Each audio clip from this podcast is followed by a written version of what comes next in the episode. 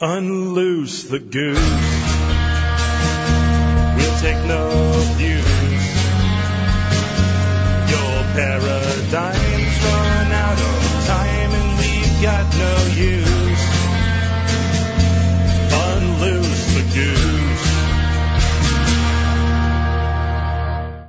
Hello and good evening or good day or good morning whenever you're listening to or watching Unloose the Goose. This is episode 36 and we have Sal Mayweather, Peter Quinones, Nicole Sauce, and myself, Xavier Hawk. And today we're coming to you live from across the planet to discuss entrepreneurialism in the form of podcastingism. And we're going to be discussing all of the ins and outs of podcasting, how you too can start speaking your inane words all throughout the airwaves and on the interwebs, and hopefully some motherfucker's going to listen to you.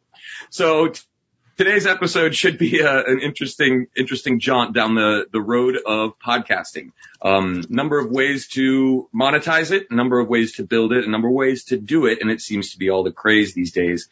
In fact, if you've got a topic and or subject matter that, that you're even like remotely interested in doing, I've seen people start video blogs or video podcasts. Um, in, in all manner of sectors, right? From everything from, uh, educational series on permaculture and spin farming, like our friend Curtis Stone, or surviving and, and prepping in the ways of Jack Spirko in the Survival Podcast. So, like I said, we're here today discussing podcasting. Sal, how is your podcast going and how did you start it? Like, what came up for you and was like, yeah, I'm going to fucking talk about this now? Um, you know, my my podcast is actually still pretty small. People think I have a big podcast. I don't. Um, I don't know. I guess the really the impetus was it was for it was just that all of the different voices in the Liberty community. I wasn't really satisfied with the sort of lack of agorist representation, and I was like, well, you know what? I might as well jump in. Everybody else has a podcast, so that's why I got started. Um, it wasn't, it was really easy to get started, but my first few episodes were just like god awful. I mean, like terrible, but I guess that, that you, you can't really avoid that. I don't think, you know? Yeah, it's like you have to kind of get your feet wet some, some way, right? Right. And crawl before you can run. Jump into the water head first. Yeah, even Yeah. if you're good about- at public speaking, it seems like the minute you just have to speak to this emotionless mic, Right. It takes a while to get yourself amped up. Yeah. Peter, how about you? How did it start for you? Sounds like NA, right? Yeah. How did it start for you? I wanted to do something and I started writing and I just wasn't interested in writing. So I had some recording experience and, um, yeah, I just started recording. I wanted to try and keep everything at like 15 minutes. And then one thing, like if people contact me and they're like, I'm thinking about starting a podcast, I'm like, okay, so let, let's say you got 15 episodes under your belt. What are you going to do after that? And that's basically the way it happened for me was I got to 15, 16 episodes and I'm like, okay, what do I do now?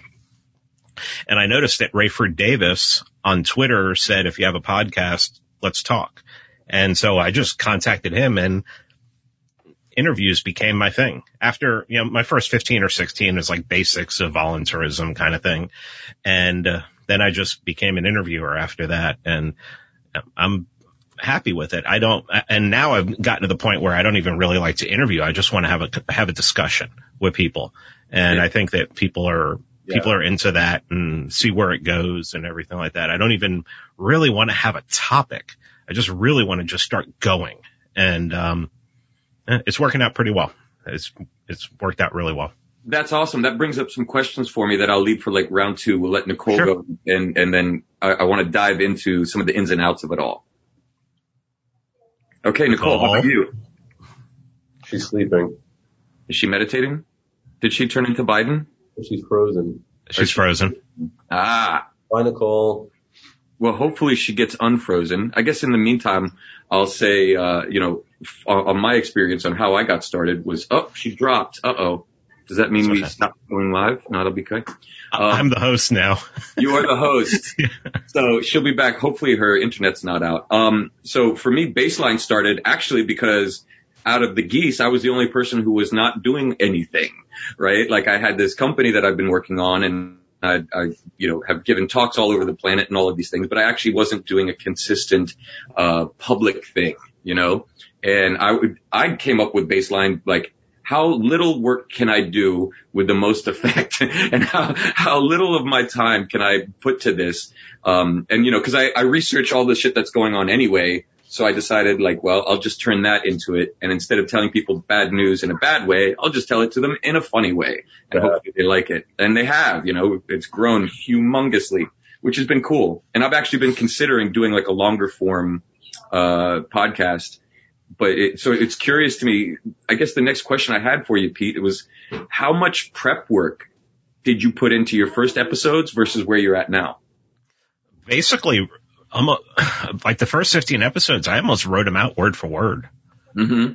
Um, there were some, as you start speaking and you're reading, you will, some things will come to you and you'll deviate a little bit. But I mean, it was like, I think the first one I did on the police, I really didn't have to research because I knew pretty much everything. I talked about some court cases and, um, the second one, I think I did it on Antifa and I wanted to talk about the original Antifa, like Italy 1920. So that was research. You know, I had to go and look up people's names and look at, look at what, you know, what Antifa was like back then. Um, you know, and I, there was research for a bunch of them and I've, I've done some interviews where I've actually, you know, had to read, um, like the person's book or, you know, at least get an overview of what they were talking about. But Right, right. you know, if you're at this point now, I'm, it's very rare that I'm like have questions written ahead of time. If I'm, if I'm interviewing Dr. Paul, I'll have stuff written ahe- ahead of time. Um, but because he likes a more interview kind of, um, environment, like more interview kind of thing. Um, but I, I just, now it's, maybe if I don't really know who the person is, I'll research them and who they are. But for the most part, I'm coming up with things off the top of my head and, um, you know, just trying to get people to say, talk and say things and get comfortable and say things they normally wouldn't. And, you know, it's not, Yeah. not like a got, not a gotcha kind of thing, but really to get people comfortable and really get what their opinion is. Cause that's to me, digging deep and finding out what pe- where people are really at is what's important. And I think a lot of people are very reserved and they don't want to really say what they're thinking. And I've just gotten to the point where I'm just blurting out what I'm thinking. And, um, and that makes them more comfortable, right? yeah, well, it makes them more comfortable. It makes, um, I mean, it's increased my audience exponentially over the last year. Um, but you're I not just- necessarily giving them what you think they want. You're giving them yourself. You're comfortable Yeah. in yourself and they just like yourself. Yeah, I'm not. I'm not giving anybody. what I, I'm just whatever. All the stuff before a year ago that I used to suppress and be like, okay, I need to be a good, respectable libertarian, Right. and, you know, and be be like all the the ones that came before me, and maybe I'll even adopt a bow tie. Now that went all out the window and everything. So yeah. That's amazing. And and you have you have a good amount of success. I don't know if many of the Goose folks know um how how prolific your your work is and and you were mentioning before um before we went live that you're getting invited to speak at all of these conventions and conferences. Can you tell us a little bit about that? Yeah, so I, I was contacted and, um, so I'm speaking at the Libertarian Party convention in Washington state next week and, um, I, I'm Dave Smith's fill-in. He couldn't make it. So it's like, okay, can you go and I'm like, okay, I'm going to, it's going to be a lot different than what Dave would say. Um, yeah, but, um, so that's nice. And then I was contacted about PorcFest and showing, doing a screening of, uh, the Monopoly on Violence, the documentary I did with my, with my, and then, you know, field questions and things like that. So I'll be up there for the better part of three or four days. And I've never been to, I've been to New Hampshire. I went to Liberty Forum. That happens in February. So you're hiding inside.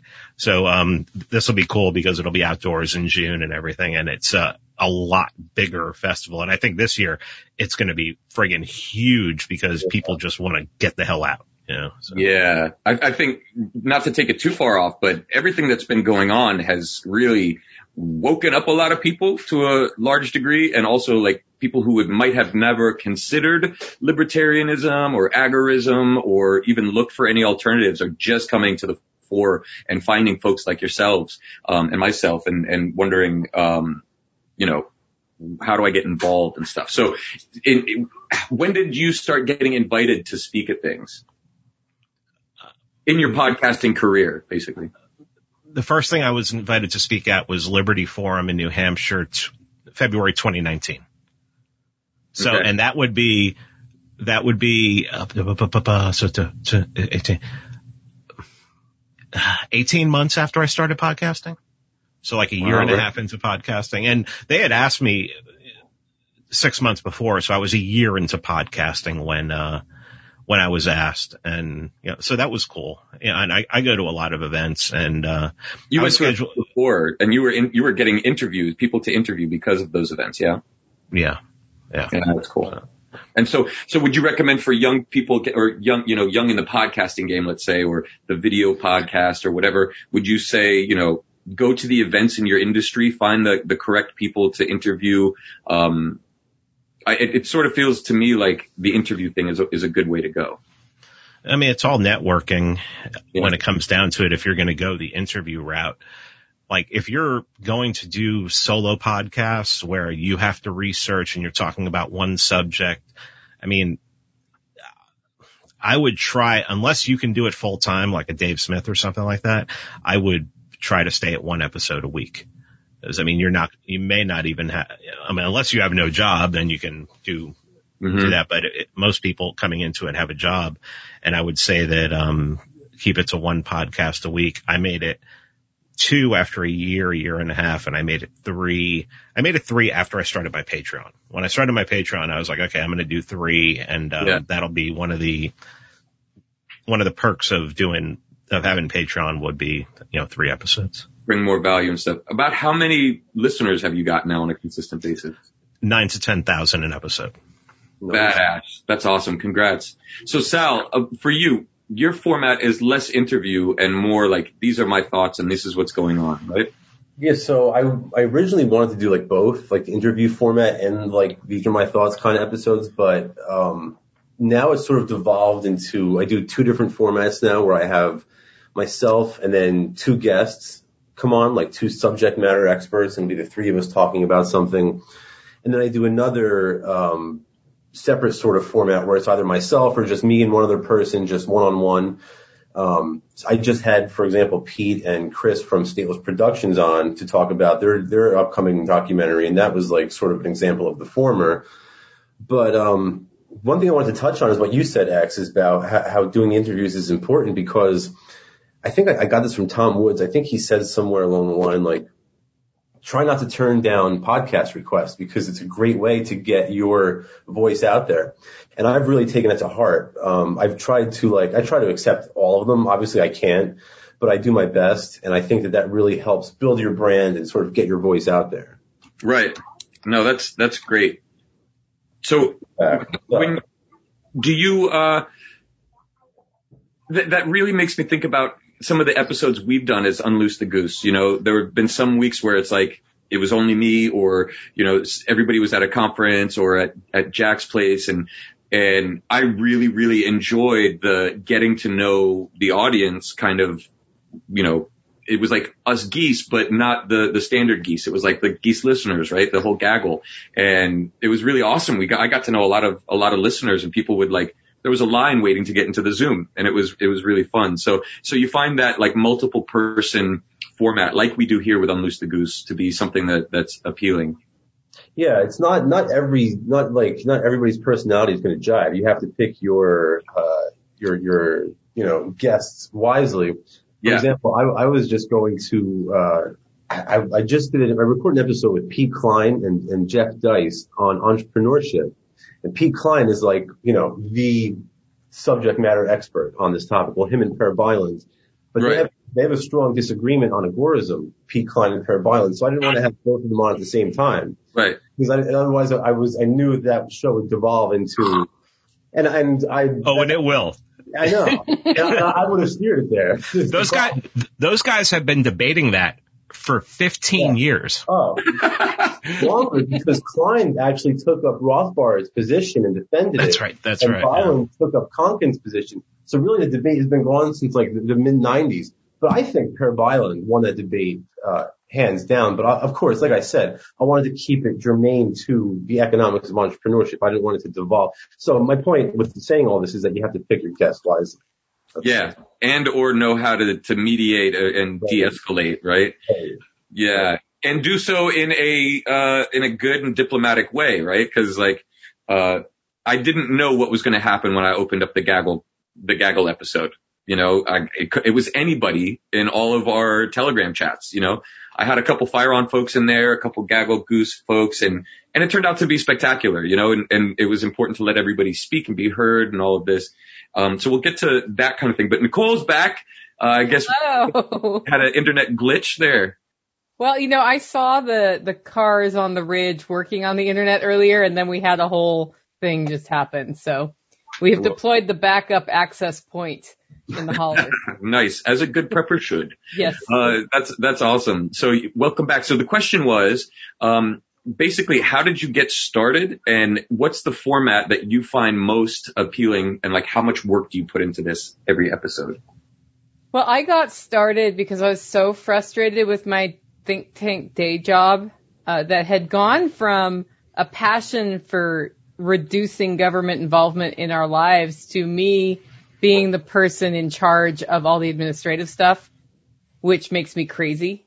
Right. And so I wasn't, I was, I was like following my passion, but in a role that was a really bad fit for me. And I needed, I'm a creative person. I know you're shocked to hear that.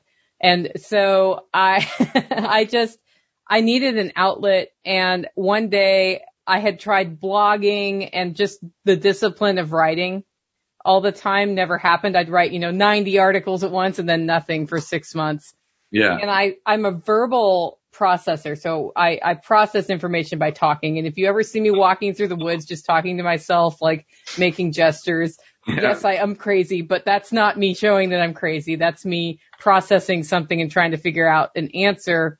And so I just started recording a podcast one day and put it out there.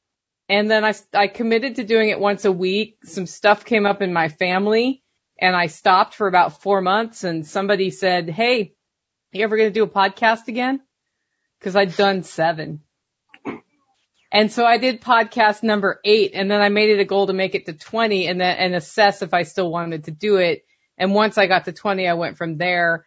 My podcasts, I would do an interview probably one every 10 episodes or so, but it's just mostly me talking about how it is to live in a homestead or a freedom idea that I'm wrestling with or how to be a prepper or, you know, ideas for ways to self improve so that you can be successful because if you don't fix yourself, it's hard to also be successful. Not that assholes can't be successful. They can. That sometimes that's part of how they get that done.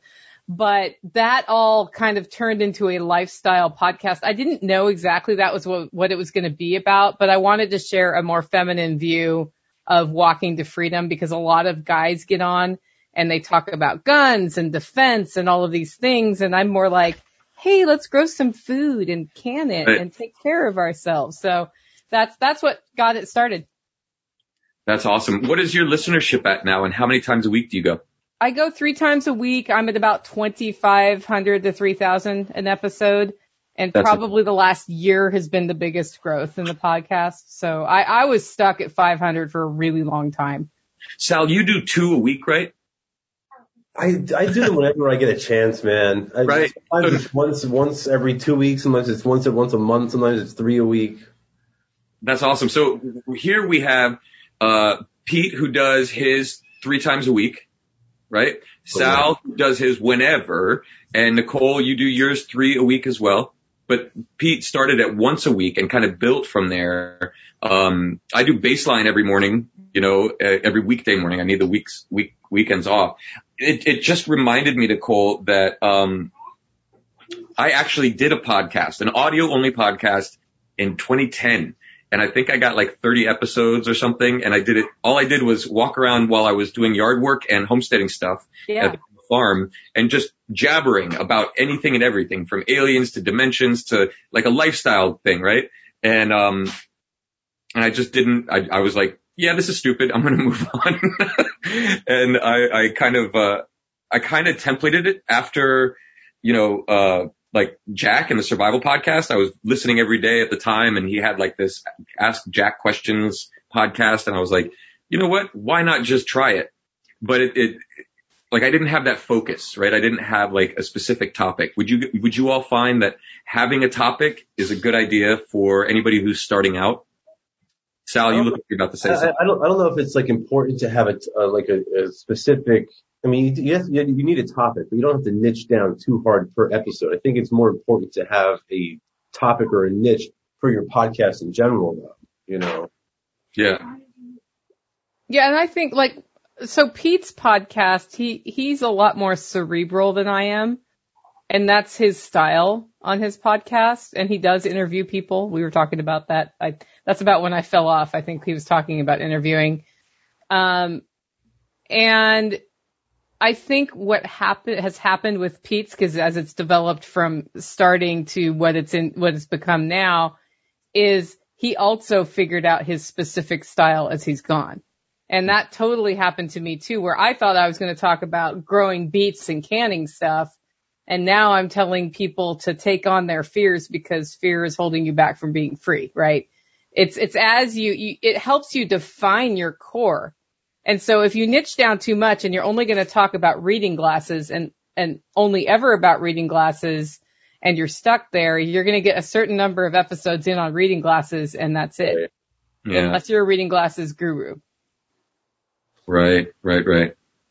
Pete, have you found that you're, like what Nicole was saying, like you have honed in more on A, the subjects that you want to talk about, B, you know, the sort of community that you, that you, and oh, and here's a big question is, are you making this your career? Is this like paying for your life now? Okay, so let's go with the first part. Um, if I'm going to talk about a subject, normally it's like I'm walking through my day, a subject hits me and I'm like, oh, okay, that, that'd be cool to talk about.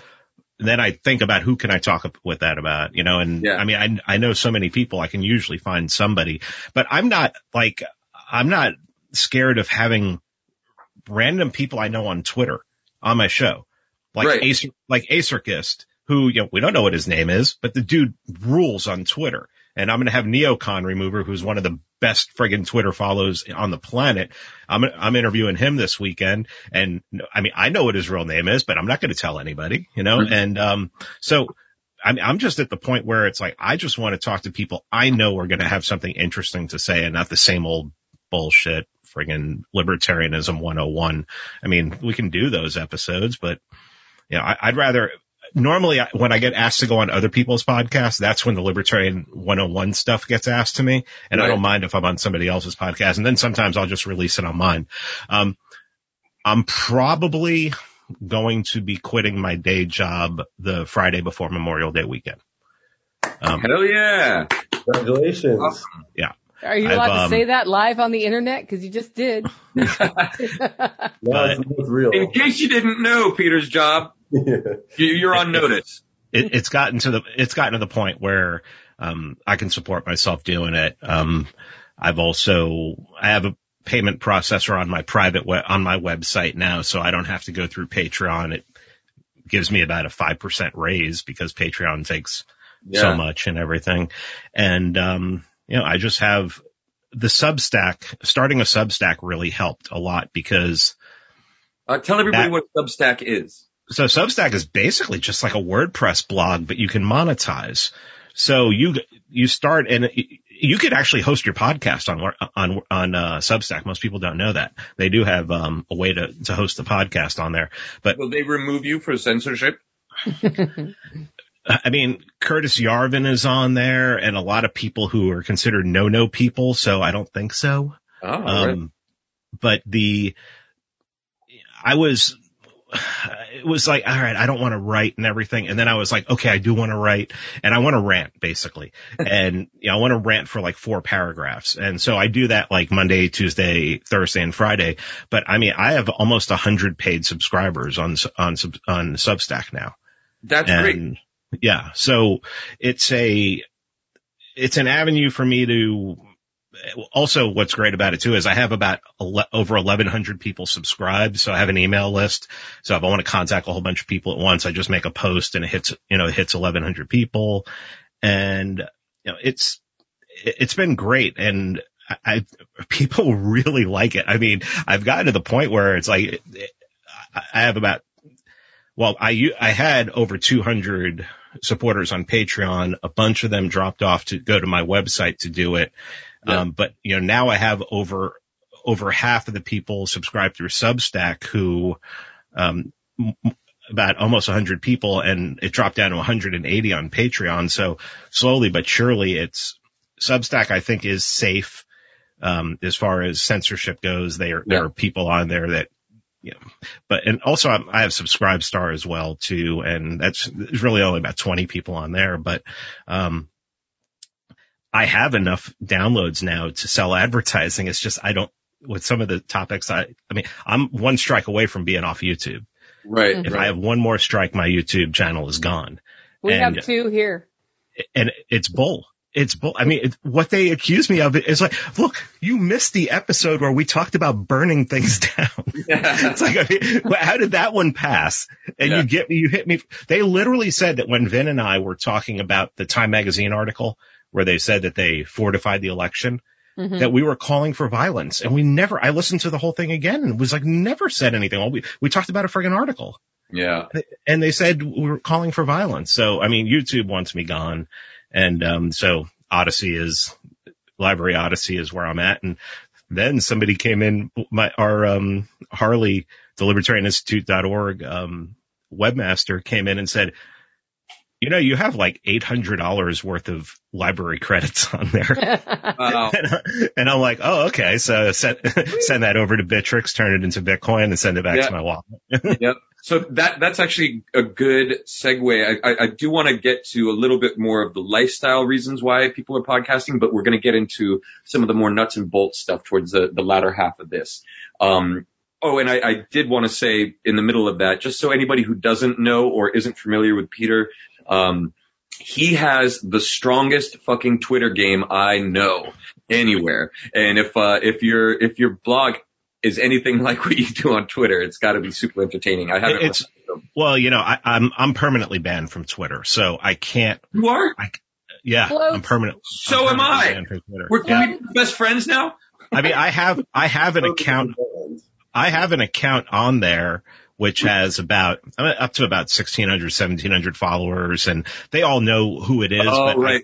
I, I keep it secret because there are people who will report me on there and you know Totally. get get me uh kicked off of there and this is actually since my main account well I had an original account my like my 2008 account got taken out a couple years ago and then I built up my second account and I got taken out in January. Then I immediately made another one and within a week I was gone because I was attacking some Zionists. And of course Yeah. that's a no-no. And then, um, the one, the one I have, I was like, all right, I'm taking a break. I'm not going to go on Twitter for a while. And then someone said, Hey, I saw an old account of yours. And, um, if you remember the sign in, you can go. And, and so I've been on that one now for a while. And, Oh, uh. Sal, do you, you know what it is, Sal? I, I, I think I found you. Okay. Yeah. Yeah. Yeah, I'm pretty sure it's you. Yeah. I'm, I'm part, I'm part of the GFY crew. Yeah, yeah, yeah. Yeah. Yeah. I tried to start another Twitter account and it just didn't. They they found it and found me and removed me. And sort of like a badge of honor now. Well, So- I, my phone number on there is a burner is a burner phone number. There you so go. that- that's the best way to do it. There you go. Yeah. So Sal, how have you monetized your podcast? Have you just, I mean, are you doing a paid subscription thing or are you just using it as a means to drive sales to your product sales? Um, m- mostly to drive sales and traffic, but I, I also do a little bit of advertising. I've done like every year I um, hook up with the folks at the Miami BTC conference.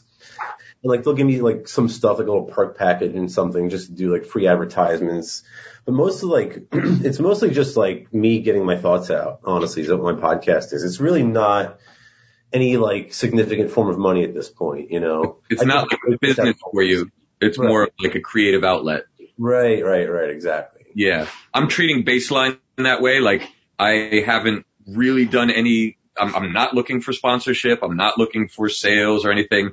It was funny because the audience, them, somebody in the audience took a picture, a screen capture of my show, put it on a mug and then sent it to me. Right. Mhm. And so I got this mug that has my mug on it and it's got all of these great affirmations on the back.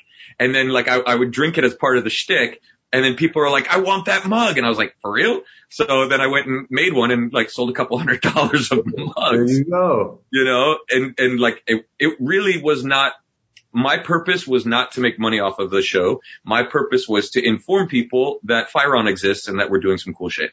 Um, it was like a, a marketing thing, you know, and I, I tend to view like my music and my art and all of those creative things as a way of saying, Hey, look at me. I've got products or I've got something cool going on. So Nicole, how about you? Are you, are you monetizing your podcast? And if so, how? Yeah. So like you, I started my podcast not with the intention of how can I make money with my podcast, but as an outlet. And then over time, I started on Patreon and it was a few years ago. I can't remember who got banned off Patreon. Um, one I of the Liberty. huh? Yeah. Yeah. But I don't remember the person, but I remember when it was like, I oh, was like, screw that, man. Like, these guys have just got kicked off. I've got about 20 subscribers only. And so then I, I, I'm a web developer. So I just launched a membership portal. And the reason I hadn't done it that way to begin with is it just, it took time. And everybody on Patreon got a free coupon code to get their membership benefits on my website. And I drove everything there. And so I have a membership program where members get a monthly webinar that you can't get if you're not a webinar, a, a, a member. I also sell a lot of coffee and a lot of coaching and website projects through the website. So those things together equal a full-time income for me. That's so badass. So I think the listeners are all people who are like passionate about agorism, liberty, entrepreneurialism, and some might just not know how to, uh, you know, get started and or what to do. And I think podcasting, if you have, you know, the personality for it and the, the, the, the consistency and the, and the drive, you know, it's something that you can do. I know Jack, uh, one of the, one of the gaggle here, he made his, he transitioned from a full-time job that he hated to podcasting in his car and then turning that into like a website with a membership. And he basically, you know, in a couple of years, I don't even know how many years, but I know he turned it into a very successful, uh, project, right? And you know now does events and we all go to them and he helped you know inspire this whole gaggle so um he uses a specific model i think that you just touched on nicole where it's you create a membership do any of you guys do this sal or pete do you do you have like a membership where people pay a yearly or monthly subscription No. Yeah. nothing like that. Yeah, I have that through my website.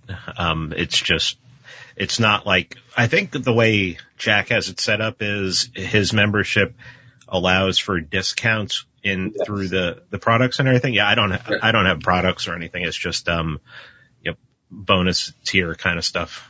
right right nicole do you have discount projects or products I have some discount arrangements. So if you like my coffee and you like my podcast and you buy my coffee, you should totally become a member of my podcast because you're going to get a discount on your coffee.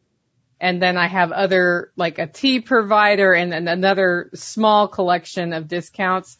I got that idea from Jack and it, it works for me, but not as well as the web. Like the thing people want my membership for besides supporting my podcast is those webinars and the videos and the extra, like I do guides. We, we're just putting a chicken processing guide up soon. Um, it, I took the idea and then learned from what people responded to to mm-hmm. change what the member benefits are. And I think that's an important part of a membership portal, right? Is that you end up tailoring it to your audience, which is going to be different than maybe the person you heard the idea from. And the other thing I want to say is people who start a podcast with the sole focus of how am I making money, it's not bad to think how can I make money?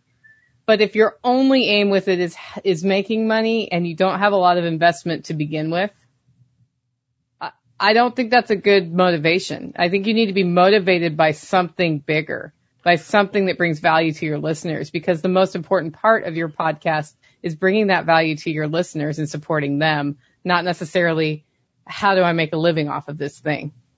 Well, Right. you can immediate you can immediately think about making money if you if you're bringing an audience. You know, when Tom Woods was a New York Times best-selling author when he started his podcast. He had been he was the whenever Peter Schiff was on vacation, he was on the radio. So, I mean, he had a built-in audience. So I'm sure Tom started making money from it right away. But I mean, I started with, I think my first episode on, it was only on YouTube and it had like 12, yeah, 12 listens. So, you know, I mean, I had to build it up to, I didn't even start a Patreon until over a year into my podcast. So yeah, I mean, I didn't really think about making, I mean, I had thought, well, you know, it might be nice to make money off of this, but it was like one day. Yeah, I wasn't thinking that I was going to make any money right away. So. Yeah, I mean, I've seen people upset that within a month or two or six, they are not making, you know, $100,000 a year. Like that's the scale they're upset about. And I'm thinking it, it's a bigger push than that if you can't afford, um, some pretty large scale marketing efforts as part of your podcast and some pretty high quality content development. On, go ahead, Sal. Back on the episode we did on entrepreneurship, we spoke a little bit about um, infopreneurship, and I, I think podcasting to me is really just one aspect of in, infopreneurship, right? Like you want to sort of Nicole, like what she really does is provide information about homesteading, right? That's that's basically what what the shtick is. I I do agorism, right? That's that's what the shtick is. So really, the podcasting is just one aspect of that. But uh, you know, blogging and and 3D printer go burr and agora threads, everything I do, Twitter, the affiliate marketing, it's all part of you know trying to be almost like a agorist info, infopreneurship is I guess how I would term it. You know. Yeah. And then, and then you kind of, uh, capitalize on all of the different ways that you can right. revenue streams through that. So that was a, a really good, uh, lead into this question that just came from YouTube from Buddy Lindsay. How do you break through a growth plateau? That's a good question because I'm going through that right now. Easiest Go way. Go ahead, Pete. I, I see a thousand download bumps when I get on Tom Woods or Dave Smith show. You have to get on shows that are much larger than you. And that's what I did. I mean, I was, I got up to, tw- I got up to 2000 downloads pretty quick because I decided to write a stupid little book and Scott Horton decided to I asked Scott Horton to do the forward to it. And because he, when I had it done and it was released and he tweeted it out, Dave Smith saw it and Dave Smith was like, you want to come on my show and talk about it? And, and yeah, yeah. And, and just recently I was on Dave's show and I'm pretty sure recently being on Dave's show, I probably gained about 1200 downloads an episode. And that was about a month ago. And it's so. helpful to, to tag off that for you to, if you're gonna be on Tom Woods, think about the episodes that you have on your podcast around that time and how attractive are they to those listeners so they get used right. to your personality and then you're more likely to keep them. So, can I, can I give another, can I, can I give another hint? Yeah. Have a really, have a really good podcasting voice. you really do. You have a good one. So all right. Um, Sal, how do you break through a growth plateau? Do something different. Think outside the box. Like yep. you usually like the things that you're afraid of doing or there's a reason you're afraid of doing them. So consider which one of those things could be beneficial for you. Um, you know, a lot of times we get stuck in like, like a routine of what's comfortable. And I think we have to sort of avoid that and be cognizant of like not falling into that trap. I heard this there, there's some some influencer kind of thing on TikTok. Like I've just been all about TikTok lately. It's really nuts. But there is, yeah, they said basically you have three kinds of content. You have your your bread and butter content, which is like that which you do regularly, do well. You don't need to think about. You can just do it. Um, then you have your out on a limb stuff that is like you you try you know different things and then you have stuff that you that you put a little bit of extra work in or that you think will be you know a little edgier or something that that's sort of like your honey one it's like it busts you up and breaks through to uh like the, a, a greater viral sharing uh situation so it's like I know in baseline what I do is I have my basic stuff that just happens, right? Like I can wake up, know the news and be like, ah, I'm just going to, you know, shoot from the hip here. And then I have things like I did with where I dressed up like Kayleigh McEnany and fielded questions from the audience or whatever. And like that, everybody loved that, you know, and that brought me a lot of, uh, attention. And I know like some of the people in the administration actually watched that because of, because of that. So, um, you know, what that's, that's one way I would have. Nicole, how about you? Well, you know, there's not a lot of other things to add from what y'all already said. I would say this controversy and pissing people off does get additional listeners, but the same thing is true. You get them for a minute Uh, the same thing is true that with adding on to when what Pete said about Tom Woods. Yeah. If you piss people off and bring them into a podcast that also fits with what they're interested in listening to, then they're more likely to say. So like that in, initial spike, I think you always have to have a plan to keep it. And, and some of that you won't keep. It's going to spike and then it's going to go down a little higher. Yeah. Um, I think the other thing is don't get too discouraged when you're on a plateau. That consistency and good content and keeping it going is really important even when you're at the plateau. Yes, I, I made it a point to wake up every morning at 4:30, and before the kids wake up, you know, I, I'm I'm usually sitting and in my costume and speaking to the camera by 4:45, and I'm done by five. Uh, and then I'm editing from five to, to, to six or 6.30 usually. It takes like an hour and a half, sometimes two, and then everything goes up around seven. Um, and that way I still have, have time in my day to do things and like all of the, the business meetings and all of the shit that I got to do and contracts and all that. So, um, you know, I'm considering doing a full time like podcast. I'm trying to figure out the, the if I'm going to do it three days a week, once a week, every day, interviews, you know, kind of figuring out. So this, this conversation is helping me in that regards too.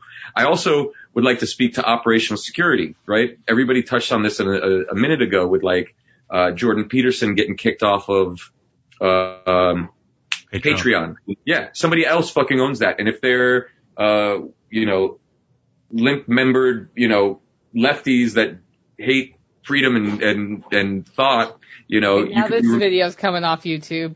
Okay, go ahead. which, which also brings, it's a good point. We got removed off of YouTube, right? We had one of our episodes because we were talking about the, the nanobot papers. Uh, show me your papers. And because of that, we lost a, we lost an episode. Um, we did put it up on Odysee and sent the links out and all of this, but like the reach on Odysee is not as big as YouTube, but somebody like Peter with content that people are finding informative and educational and entertaining, boom, he's got like 800 bucks and like, do you want thousands of views or you want 800 bucks in cryptocurrency? Right? Like Yeah. higher, Yeah, I've higher made- value. I've made more off of Odysee than I have off of YouTube monetizing Yeah. videos, and I, and I hardly have any. Um, that's because you're getting tipped. That's Yeah. how you make you, you make the money on there. And what was funny was um, when I went through when Harley t- told me he's like, go through, man, check it out. There was a video I did with James Corbett that had like four over 400 credits on it. Like it had been tipped like over 400 credits. I was like, what the hell, man? That was That's insane. amazing. How, Yeah. how do you guys do you guys do tags? Do you use hashtags well, or you know, in in your opinion, Nicole, is it hashtags or is it getting like what Pete did and getting on bigger audiences like uh, or iTunes uh, organic reach? I have not done as well with hashtags or search terms as I have with earned media, which is getting covered either by a newspaper or on another podcast for an interview or on a YouTube channel. That's, that's just me though. Um, I know of people who have turned their key terms into a science who do pretty well with that. But I think your topic has to be one people are looking for, right? Yeah, and and you know Jack's kind of a master of that. Um, I'm better at earned media. That's what I do best is earned media. I get cool people on my show and I go on cool people's shows and that does the biggest thing. And then of course the, the print media is, it's really easy to get on print media if you make it easy for them to print your things. And that's, that's, and that's also a tip for when you are on a big show like Tom Woods or somebody else. Or if, no, I'm sorry. If you have somebody on your show that's a bigger name, when you put your show out, you say, Hey, the show went out. Here's the link. Here's a blurb you can say. You just made it super easy for them to send that out on, the, on their Twitter or whatever they have. And that's how you drive people when you have an interviewee on your show that's a big name. That's how you drive it more because most people will share, but they may not write something. Right. They may not write that blurb because they're in a hurry. If you give them the blurb, they'll do it. That's an awesome little tidbit. Um, there's a guy named Gary Vaynerchuk. Uh, some of y'all may know him. Some listeners may know him. He's an entrepreneur. Kind of, he he hired people to follow him around with a camera, and he started doing like all these little micro shows uh, in the form of entertainment, but they were educational, insight, and you know, backstage access to the life of an entrepreneur, successful entrepreneur, whatever. But one of the things he suggests, which is really really cool, I think, is um, he has this method where you do a video podcast, you turn the audio into an audio podcast, you have it transcribed and turned into a reading, you know, a, a script or an article on a website, and then you have essentially like all you you you maximize all of the outputs that you can with just the one event. Um, are any of you all doing that, or and if so, how? That's what I do. Um, I record everything's recorded on video, and then I pull the audio from the video and turn it into a podcast. Sometimes I'll put the video out for patrons. Mm-hmm. Sometimes I, I, just shelve it, and for when I whenever I decide to create an Odysee account. Um, but I, in terms of like writing and stuff, I have done that. I, I've like done interviews with people. That, that's really good to do if you screw up an interview, right? Mm-hmm. If you, uh, forget to record or something, whatever. A million things can go wrong. Like at least you don't have to like lose that content. You can still put it to use somehow. Yes, yes. Nicole, how do you do that? Do you do you do video as well? Uh, so sometimes, and it depends on how moody I am that day, literally. So I know what I should do, but I'm going to tell you what I actually do.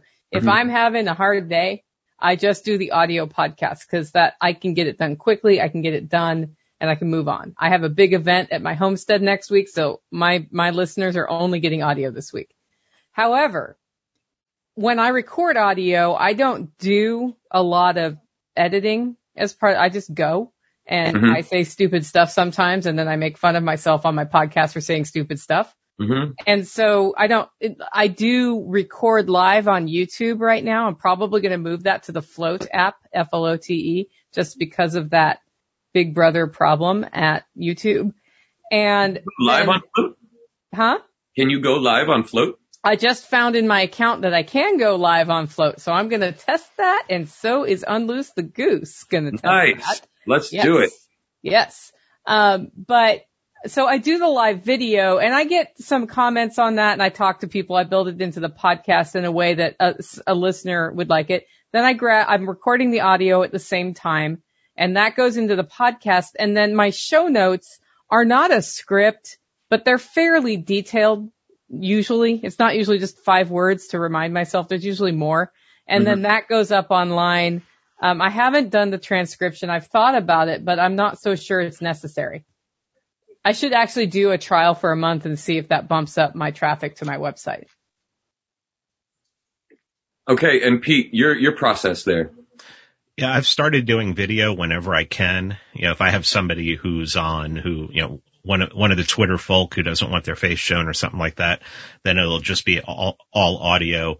But I've been uploading a lot of video lately. Um, started doing it to YouTube. Now I have to do it to, um, you know, to Odysee, to LBRY and everything. And then I just turn that into audio as well. I mean, I get so much more from audio only. Yeah. Um, and, and then transcribing, I mean, I, I, I doubt anybody wants to read. I mean, if so I have two hour podcasts sometimes. Right. And, right. so, I mean, how, how many words is that going to be? You know, so, yeah. and the, really the easiest way you could do that is if you do, if you do have the ability to put it up to YouTube, th- then you can get a transcript off of YouTube. It's not going to be perfect, but you know, if you have like a 15 minute or 20 minute podcast you want to transcribe and put out there, right. YouTube will allow you to do it if you don't get kicked off. Right.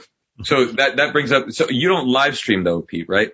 You record I do it? live stream sometimes. I, okay. I, I, have taken more to live streaming and, um, normally when it's an event, what, you know, if something has happened and I'm like, okay, let's get, you know, let's get a take on this. But normally when I do it, I like to have people come on who um, are going to have like the most outrageous take, so we can do something live just, yeah. you know, like like Aaron from Friends Against Government from Timeline Earth, do a yeah. live stream with him, and you never, you have no idea what he's going to say, and um, I yeah. think people really people really like that about that about um a live stream when they see it pop up because I do it so rarely that it's it's like holy crap, what's he doing? Yeah. I did a live stream on TikTok the other day. There was this mask burning event in Fort Lauderdale on the beach, which was, eh, you know, like I don't usually go to those kinds of things, but, um, there was a specific person who, who I wanted to meet and, and he, they were there. So, um, I went and I live streamed and I have live streamed before on TikTok at some very, uh, you know, contentious events, let's say. And, uh, I was not removed then. I wasn't banned because I never used hashtags or anything, but it was a very controversial event. And, um, I had a bunch of trolls on there and they all reported me and I was banned. I, I can't live stream on TikTok. And now my viewership is like totally nerfed. You know, like I can't, like I, I hit a certain amount and it just doesn't go above it. Whereas before, like I was hitting hundreds of thousands of views. And so now I'm like, hmm, you know, it's like I want a secure platform that I can live stream on and, you know, until Firearm's ready, like it needs to be something that's operationally secure. If I want to monetize it, that I can. Um, so I, I think that, you know, it, it just reminds me what a effed up time we're living in where they can just remove you. And you know, I get the libertarian thing, well, it's their business and you don't have to go and do business at their business. But if they're the, the biggest player on the block and give you the actual ability to monetize and make a business out of your ideas, your thoughts and your creativity, you know. TikTok is just super leftist. They're like Reddit. They might as well just be Reddit at that point. is Reddit? I don't even know what Reddit is. I haven't been on Reddit in a long time. Uh, it's like a neoliberal hellhole. Yeah, I thought Reddit was like a, a a very open thing where all kinds of people could share. Yeah, no, no, No, no. or is that 4chan? I think I'm I'm even banned from the subreddit on agorism. I think. No way. How'd that happen? How did that happen? I don't even know to be honest with you. I'm banned from like anarcho-capitalist sub. I'm banned from like all sorts of subreddits. So You must have said what you thought. yeah, yeah. God forbid, right? Start a website, anarcho-capitalist go burr, and just do like a counter anarcho-capitalist site. That would be great. Oh man. So I just got a comment from Bobby Joe Wood says Reddit is hostile commie territory. It is. Yeah. I, I mean, I do a show that is, you know, I think it's centrist, but evidently it's not. And so I get a, I get, although, you know, it was only on the live stream where I got trolls. Like, I don't have any trolls. Like, everybody's super nice. The platform. Uh, if if you go to if you do like a like if you go to a non-mask event or like a mask burning event on TikTok, there is like 20 year old like girls with green hair waiting for you. Yeah. For that you. was basically what happened. And there was some like really deplorable shit people were saying and I was really surprised. so in terms of nuts and bolts, let's get into the nuts and bolts part of this because we're coming up on the, the, the half end, the, the tail end of this. Um, if you were to suggest, I know if Jack were here, he'd say, you know, consistency is key. If you're going to do it every day, every day's best. Um, for somebody who's getting started, who's not really sure if they want to do this, how would you recommend them to start, Nicole? Start. Just start. I, it's it's such a simple answer, but start and and know a couple of things. One, if you host your audio not on your own server, it's not the end of the world, but you can set it up in ways where you're driving people to your own website anyway. But don't let that be the thing that stops you from starting. Start recording, start producing, come up with 10 to 20 show ideas and just do it. And don't wait for the first one to be perfect. Just record it. Get it out there. Get your friends to listen to it. Get them sharing it and see if you like it. And if you do, then you can start developing a show template for different kinds of shows that'll really um, boost you. You can be on social media promoting your thing. You can start getting guests on your show to grow your show. But if you don't start, it's kind of like the, the answer to the unasked question is always no. If you don't start, you don't know if you love it. And if you don't love it, then you'll move on to something else and that's fine too. Do you also use Substack to host on your own website? I don't. I have my own WordPress website hosted at Liquid Web. And you just upload the audio right I, so the- I do a hack. I use Libsyn for my, I, I'm that person who, who I have all copies of all my episodes backed up here and Yeah. in the cloud somewhere else. How do you and then- LinkedIn? I produce on Libsyn, but if you click on the direct link to my show, it doesn't take you to their blog. It takes you back to my website. And that's, So- that's how I drive people to my website. What's Libsyn and how do you spell it? L-I-B-S-Y-N dot com is just a podcast producing tool. Um, that it's a little, it's an affordable way to host audio. You do not want to host your audio on the same server as your website. How come? because what happens with the audio when you get a lot of downloads is it overwhelms your website if you don't build it right and then your website goes down. So even the places, I mean, Jack has a different scale of server, right? Right. It- and it's not cheap. Um, so what, what I usually, what I'm going to next is putting my audio somewhere else like Amazon web servers, except for now I don't like Amazon, so it's not going there. And then I will still have my web server on Liquid Web Is so that it accesses that and doesn't screw up my website. is Libsyn like Blubrry? Uh, B L U B R R Y. So Blubrry, which is what we use on Unloose the Goose, is a plugin in WordPress w- that that you tell it where your audio file is. Our audio files are on Jack's server for this. Um, Blubrry works with another hosting, and it might be Castos or somebody else, another audio hosting specialist. Mhm. and you can connect those two things, but you don't have to. I don't know if it's Castos. Castos may be um, Seriously Simple Podcasting, which is another plugin you can use. I use Blubrry, love it. I actually have an audio version of uh of Baseline, and I have like a couple hundred listeners a day, and I'm I'm like, why would they? But hey, it's I mean it's short, right? Like I was like, again, I, I it's video, and I'm editing it, and that's specifically part of the shtick, and I wanted to take as little time as I can because it, it really is like one minute, an hour per minute. I've got it down to like a science now, but I didn't want to be spending a lot of time editing. Um, so, but I take it and I send an audio version to Blubrry and it goes up to iTunes and all these other places Yeah. and it'd be easy. Yeah, and you can so syndicate with that tool. It's a good syndication tool. is, do you, in your opinion, is that, uh, operationally secure? Meaning like you can't get censored off of Blubrry? I mean, they can remove you from like iTunes, let's say, but You can get censored off the syndications. I don't know. I'll have to look at how Blubrry works, but I would think there would be a way they could mess with your life if they really wanted to, but I don't think they would. yeah. But It- any anytime you're using a vendor for something, they can. It, it, the the thing you want to make sure you have in place is that your hosting is set up so they can't just turn the switch off. Or in my case, they can. So I have all my audio files in case that happens, and that's going to be a bad two weeks for Nicole. Right, right. Sal, Peter, do you either of you use Libsyn or Blubrry? I use Libsyn. Uh, that they make it really easy. You just upload to Libsyn and they send it out to iHeartRadio and uh, Player FM and all the other ones and iTunes and stuff like that. I also post to SoundCloud because it's sort of like it's good to have it in, in more than one spot. But everything I do is in the cloud, so that's that's the only way I do it right there. So are Libsyn and Blubrry competitors? Are they providing the same product? I don't know Service? Blubrry is. See, Libsyn's a, a podcasting host though.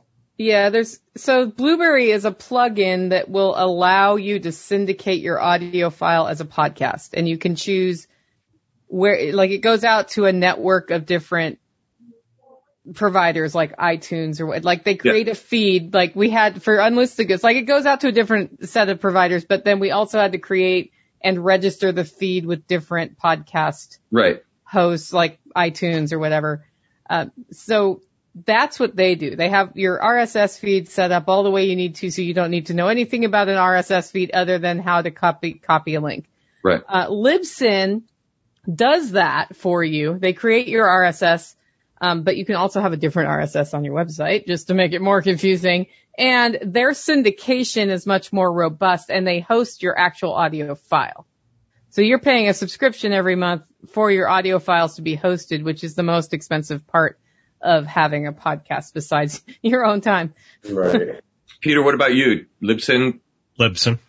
Libsyn. And yeah, I have a backup that, um, if I do get taken down, I can do it on the, I can upload directly to the Libertarian Institute and the, um, because those servers are private. yeah. Yeah. Yeah. So That's, that's yeah, awesome. Lib, Libsyn for now is fine. Um, like Sal said, you just upload it and it gets sent everywhere. It's like, I mean, Amazon. and- and- So everything. why did we as Unloose the Goose do Blubrry instead of Libsyn? Because uh, our audio files are hosted on Jack's server, which is in another country with better privacy laws. Oh, And- got you. So, and it's free, right? Because he's already paying it for his podcast. Right. And then Right. we didn't have to pay a subscription on Libsyn. Oh, got it. Awesome. Yeah, because I uh, I create the audio files. They're all on my iPhone, um, and then I upload it to Blubrry from like the thing, and, and then I put it to SoundCloud and the others. But I also went an extra step further and made an NFT out of each of my episodes, so they can't ever be removed uh, from from history. Um, Yeah. Okay, so that's that's the distribution, and we talked a little bit about creating and how we go either from audio to video or video to audio, and also you know writing. And then in terms of um, portals, essentially, everybody like Pete, you said you started on Patreon, and then you were like, "F this." Uh, Nicole, you did too, and and kind of took that in your own hands and made your own site with your own uh, membership, correct? Yes. And what are, I think everybody would know the benefits of that are so that you don't have it, you know, removed. And we've talked a little bit about, um, you know, monetization strategies and growth strategies. What are some, some hints and some tricks that you've learned on your own that you think would be really helpful to any of our listeners if they wanted to start a podcasting business? Hmm. because I'm not a GarageBand expert, which is what I use to edit mine, uh, because I already knew how to use GarageBand for rock music. Um, I actually upload my files to a service called Auphonic, A-U-P-H-O-N-I-C. And- A-E-H-O. O-N-I-C. Auphonic, so it's like audiophonic. Yeah. Right? And I have set parameters to compress the audio so the loud gets less loud and the quiet gets more loud yeah, normal. so that you don't have a lot of I'm away from the mic, I'm near the mic, I'm away from the mic, I'm near the mic. It, it Right. smooths that out. Um, and that has really increased people's happiness with the quality of my audio. You can do it by editing, but for me, I get, I don't know, eight hours of free processing a month and then I, every couple of months I have to buy credits. It's totally worth the ease of use on that. Does that also remove empty spaces? Because uh, part of the editing that I do in video, right, is like I Yeah. go and cut all of the, the spaces in between and then just smush it together like extra exaggerated. But I, I know that there are softwares that can just remove the dead space in an audio file. Is that something you use? I don't Well, It's cute. You think I have dead space and you've just heard me rattle on for this whole episode. no, I mean like th- there are specific things that can get rid of ums, you know, Yeah. or like that space that was just between my last word and my next word, right? Like Yeah. even short little things.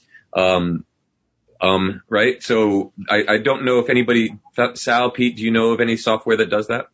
You can pay people on Fiverr. Yeah, that's true. But if you're on a production schedule, Jack, what does he use for his? It's, um, the program he used just does that. And I can't remember the name of it. It's really old though. Maybe we'll ask him in the Goose group yeah, chat. like he, he has something that'll just, it's, it, it's a smush. He'll go through and edit stuff out and it's a smush thing that brings everything together. So it Be does get rid of the empty spaces. yeah, He- He's the podcast expert, right? Where is he? Come right? So, Yeah.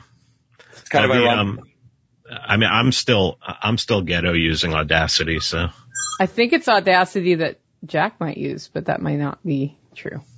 GarageBand. For anybody who's doing video podcasting, I use LumaFusion on the iPad. Um, it's it's it's kind of like there's all my baseline episodes. So it has like the if for those of you who are listening, I'm showing what it looks like on the on the screen. It has a bunch of fields, and I can put in like the effects, and and then I, I splice up everything. Whoops, that's gonna mess everything up. Shit. There goes the He just episode. messed up his things live. There's the next episode screwed up. So I Yeah. put like my logo and stuff and that, that brings me to a question. Have you guys ever heard of OBS? yeah, I, I can't stand OBS. What is It's that? really like uncomfortable. I cannot to use. stand OBS. Oh my god. What is it? It's a broadcasting software, open broadcasting software, OBS. And it's essentially like you could actually have like a full studio setup where you have multiple cameras, switch between the cameras, but the programming inside is so non-user intuitive. User interface is just super non, non-intuitive. It's super difficult. It's like, why would you do it that way? Why can't, you know? But, um, it is, it makes things look really cool, right? Like if, like what we could do for Unloose the Goose here is if there's four of us, you know, each one of us are in a quadrant on somebody's screen on YouTube. We could make like a cool frame so that there was like a goose theme to it or whatever. Um, and then you can have like Lower thirds and things like right. that. And- Yeah, scrolling tickers. You could do all kinds of really cool stuff. And if you take the time to actually do it, like it really ups the production quality. Um, I used to stream D and D live, uh, Dungeons and Dragons, and Why you am know, I not shocked? I don't know why the Goose Crew hasn't played Dungeons and Dragons live yet, but whatever. we should do that. That would be amazing. um, we'd, we'd have to have drinks. And then, uh, but I did that and I created this whole framework with like the, the logo and like these moving parts. And nobody watched it, of course, but it was still like, you know, fun to do. So, you know, there's a whole nother level if you want to take it up a notch in, in your own, you know, podcasting adventures. Um, and, I- and I say this too because there's actually some people in, uh, the Firon chat and who have joined the Unloose the Goose from the Firon chat who have been, uh, starting their own podcast, you know, and, and so this might actually really be helpful for them. Natasha, I'm talking to you. Is there Uh, a version of OBS? What's that? Is there like a more intuitive paid version of, of OBS? I haven't found one, but I haven't really looked. So I know that we've been looking at Unloose the Goose at testing StreamYard, which is a streaming tool that allows you to stream to multiple platforms and you can pop up tickers under people's names and, and it has more controls. Uh, John Bush uses that and that's what they used for the Greater Reset conference. That's a pretty slick program too that I'm, I'm also looking at starting to do that instead of my like lame one-faced YouTube live streams on my podcast. Right on. Yeah, I'm, I'm, I'm visualizing. Oh my God, I'm getting deja vu. What? It would be really cool if we could all stream to all our YouTube channels that haven't been banned yet at one time, plus That our would- Odysee channel. Uh, that would be cool if we can stream to Odysee. I don't know if we can live stream to Odysee yet. But don't I know they've been working available. on it. What I. I know. I don't think that's available is what he said. Yeah. I know DLive, but you can't stream to DLive unless you already have like an audience that's like 12,000 people or something. Might not be 12,000. Too, right? What's that? Twitch. Twitch you can live stream as too as well, but they've been, I think they started removing people now. They've gotten on the censorship Okay. bandwagon. Yeah. Yeah, Twitch has. Yeah. Cause I think Twitch is owned by Amazon. Is it? It was back to Amazon. So what are the choices then for live streaming then? Well, Flote app has it now, and I haven't seen if that has a time limit or how that works, so I'll be playing with that one. And I know Odysee has beta tested theirs. So their intention is to have live streaming. Hmm. And we'll be, I'm sure we'll jump ship as soon as we have a viable alternative here. Yeah.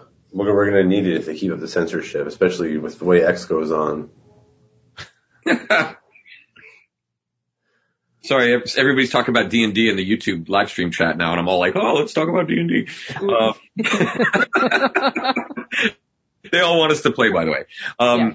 And, and then there's Discord, right? You can you can go live on Discord, but it's more of a discussion. And same with Telegram. Like I've actually been using the voice chat feature in there Mhm. pretty successfully, and just having roundtable discussions.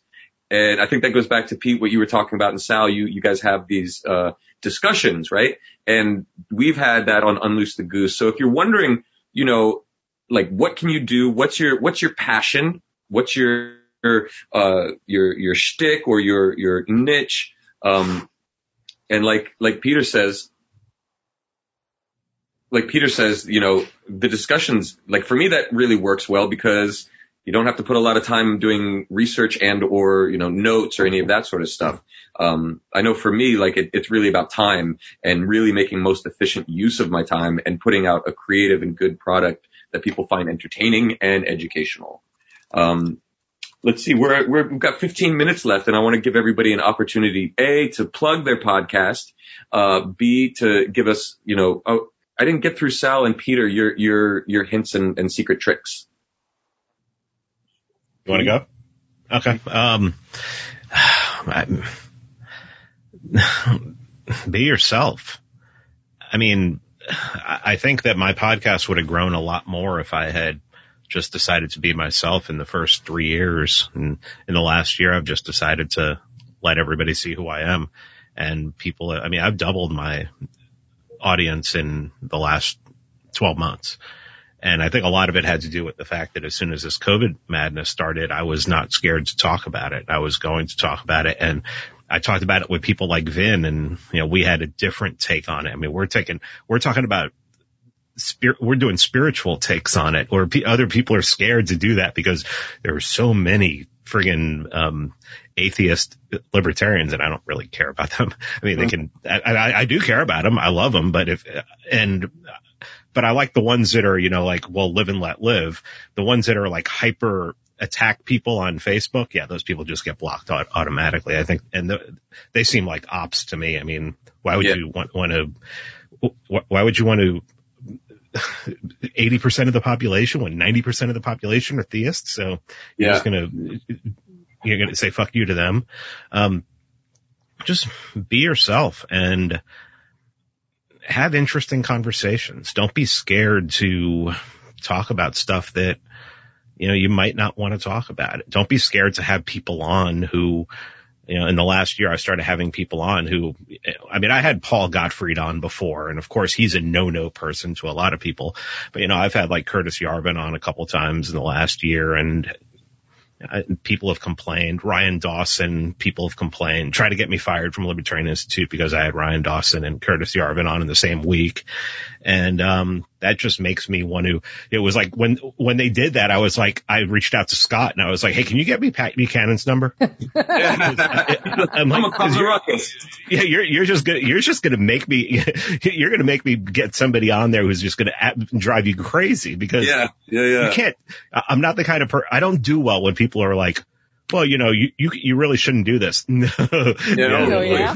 I Yeah. think I'm gonna double. I think I'm gonna double down on this. But um, yeah, So authenticity, people really dig that. Whether it's whether it's you know being uh, anti-authoritarian or whatever, be you, be fully you. Yeah. Yeah. I would say I would say exactly everything Pete just said. I would echo all of that. And the the only other other thing I would add is to try to like remain like a consistent source of whatever information you're providing. Try to like provide that in a consistent way. So, you know, would it make sense for Nicole's audience? Imagine if like, you know, all of a sudden one day she decides to talk, you know, today we're going to discuss being an astronaut or something. Com- completely unrelated. Like I would listen. I know, so would I. But I know, I'm trying to think of a, a better example. But like, my point here is like Jack does survival. Like, if he just all of a sudden switched niches, his audience would sort of be lost. So Yeah. Tulips. You can, you can be flexible, but you can't be too too flexible. Yeah. And I would, I would echo everything everybody said and I would add, uh, you know, consistency, consistency, consistency. Whether it's you're going to do three episodes a week, do them on the same time, same day, same bat channel, all of it. Um, I think the reason why baseline has taken off so huge is because I just, I'm always there and people like, you know, short, quick, oh, they got it and it's funny and they, and they've laughed. And that was, that was my goal is like during the times of all of this crazy stuff, like we need to laugh and we need to laugh at the crazy stuff or else it's going to be dark, you know? I think And it- that just to drive that point home, I think like the one reason why my podcast has remained relatively small, like I don't know, I've been doing this for like a, a while and I only have like, I don't know, maybe for a good episode I'll get like three or four, probably like 4,000 downloads for like a good episode. But if I was more consistent, if like, then I think that number would be higher, but it's not. I'm not. Like I, I put out an episode whenever I feel like it. But to me, it's not worth it. Like there isn't that Right. motivation there to, to like do it every day. I'm not as prolific as like Tom Woods or Jack or something, you know? Yeah. I am considering a daily weekday thing, but like I don't want to edit video, you know, I want to do it live and I want to just put it up like as quickly as we do, you know, unloose the goose like this. Um, I could do this kind of a thing, but I, I, I- I have to figure out the timing and how many days and stuff. Uh, and I would really, go ahead. No, it's just, it's just a lot of work. I don't, I don't know how like, you know, everybody does it so, so prolifically. Yeah. I think you get efficient over time. At first, it takes a lot of time to do an episode, and then you start getting into your groove. So I can knock out a thought of the walk, which is just a 15 minute episode in an hour. Yeah. And that used to take me half a day. Yeah. I mean, the hardest thing for me is comms, being able to like consistently keep up with emails and writing people and trying to get people. How do you do it, Pete? How do you get people on and fill up? Like Jack has, I guess, an application process, and that helps. Right, Do you have right. that? No, I just contact people. I mean, I just you know, reach out. I have, I have so many people's phone numbers that, um, even if I don't know how to contact somebody, I'll just reach out to somebody I know who knows that person and say, can you make an introduction and everything like that. Yeah. So, I mean, really that's just, just networking and having people speak up, um, speak on my behalf and everything. I wish I would have got the Pat Buchanan interview, but, um, Pat at that time wasn't doing interviews. Yeah. so uh, if I start a longer form interview process, would all of you come on my episodes? Of course. Sure. Definitely. All right, awesome. So with that, last thoughts and uh, well wishes. Nicole, we'll start with you. I my my only thought Oh, is and your podcast and where everybody can find it in your website. Oh yeah. Okay. I have a podcast. It's called Living Free in Tennessee. It is about my journey to living the life I choose, which is on a homestead, growing a lot of our own food. Um, screw what the normal people want. I'm going to live how I'm happy. And I'm happy out here all by myself without a lot of noise and pollution and jerks. uh, and, and we, we have a really fun life here. We have fun. So that's livingfreeintennessee.com. I just want to encourage people who want to start a podcast to get started. Don't measure yourself against people who've been podcasting for 12 years and have 250,000 downloads. Just start and measure yourself against, am I bringing value to the people that I serve with my podcast? Am I having fun? And can I leave this thing behind in the world long term to make it a better place? Yes. And, and and you're also educate you're giving educational stuff on homesteading and and all kinds of tips and tricks, right? Oh yeah, So, but something you said made me think it's like you're also telling a story. Like the whole time. that's so that's so awesome. And Um, I help people start their little businesses. Yeah. So consulting and stuff too. That's great. I know John was doing that. He was doing like crypto consulting. Um, we're going to have another episode soon on crypto folks. I know everything's tearing out and like just going to the moon, but, uh, the, we, we, uh, we took a round robin and sort of like, um, topic roulette today. So Sal, what about your website, your podcast? Where can people find you? Yeah. So, well, first, like, I guess the one final thought I want to leave out uh, out there is that it's a lot of work. It really is a lot of work. I want to stress that to people. Uh, you know, it's like you said, you have to book the interviews and you have to conduct the interview and then you have to edit the podcast and you have to make a show notes page and you have to get it out on Libsyn or Blubrry or something like that. And then people are going to contact you and you, it's just, it's a lot of work that goes into it. So really only do it if you think that you have something to provide value to others with. Like, if you're just going to be out there BSing to people, then don't do it. It's just there's a million podcasts and it's not going to work out. You know, think to yourself like, what are you an expert in? What are you a subject matter expert in? And and niche down. Um, so that other than that, um, you can find me at saltheagorist.com. You can follow me on um, all your different social media platforms, and of course, 3D Printer Go Burr. We're going to have a major sale on the V2 starting Friday, and Agora Threads, where we sell clothing and household item for Agorists. Everything is, of course, available for cryptocurrency. We prefer it. Um, so yeah, Very awesome. Thanks. Peter. um, Free Man Beyond the Wall podcast. Um, my Substack is actually called by any memes necessary. I, I sort of really like Malcolm X and, uh, so I had to steal that and, uh, change, change means to memes. Mm-hmm. And, um, yeah, I mean, what, what else did you want? You want to some say something about what? final thoughts and and, and Oh. fun you. Yeah, I mean, podcasting is fun. It, it really is. And one thing that I learned right away is you're very, if you invite somebody, you're very rarely going to get a no. Most people are really willing to talk and really, um, they want to talk. So, you know, just jump into it. Even if it's, you know, you start out with just yourself, you start out with, you know, a couple friends, you invite a couple, you know, you invite a couple people on. I mean, like Scott Horton will, will not say no to anybody, really. I mean, you have to be, you know, you'd have to be vile, uh, putting out vile content for him to say no. So somebody like him, immediately you're going to get, you know, when I have Scott on, it's like five figure downloads because people want to hear what he has to say. So you can go in that direction and, um, but really it's have a long-term plan. I think it, I don't know who said it. It's probably apocryphal by now, but most people don't get past like the seventh episode. So if you have like 15 or 20 planned out and then you know what your, just know what your long-term plan is in podcasting. Cause, um, a lot of podcasts start and a lot of podcasts disappear. And, you know, I've, I have people who start podcasts and then I go and search the name of the podcast and the podcatcher and I'll see like five or six different podcasts that were that name, exact name, but never made it to like episode five. So Right. it really lets you know that, um, if you're, if you're not going in with a plan, you're probably going to fail. And now I sound like what a friggin' motivational speaker. Well, you are, you are. You're at motivational Twitter or, um, Sometimes the motivation is very, you know, direct. abrupt. Yeah. Thank you guys. My name is Xavier Hawk. I do a hilarious daily news under 140 seconds, hardly ever anymore, um, on, on, on, every platform that I'm still allowed on except for Twitter. Um, you can find me at, at Xavier Hawk.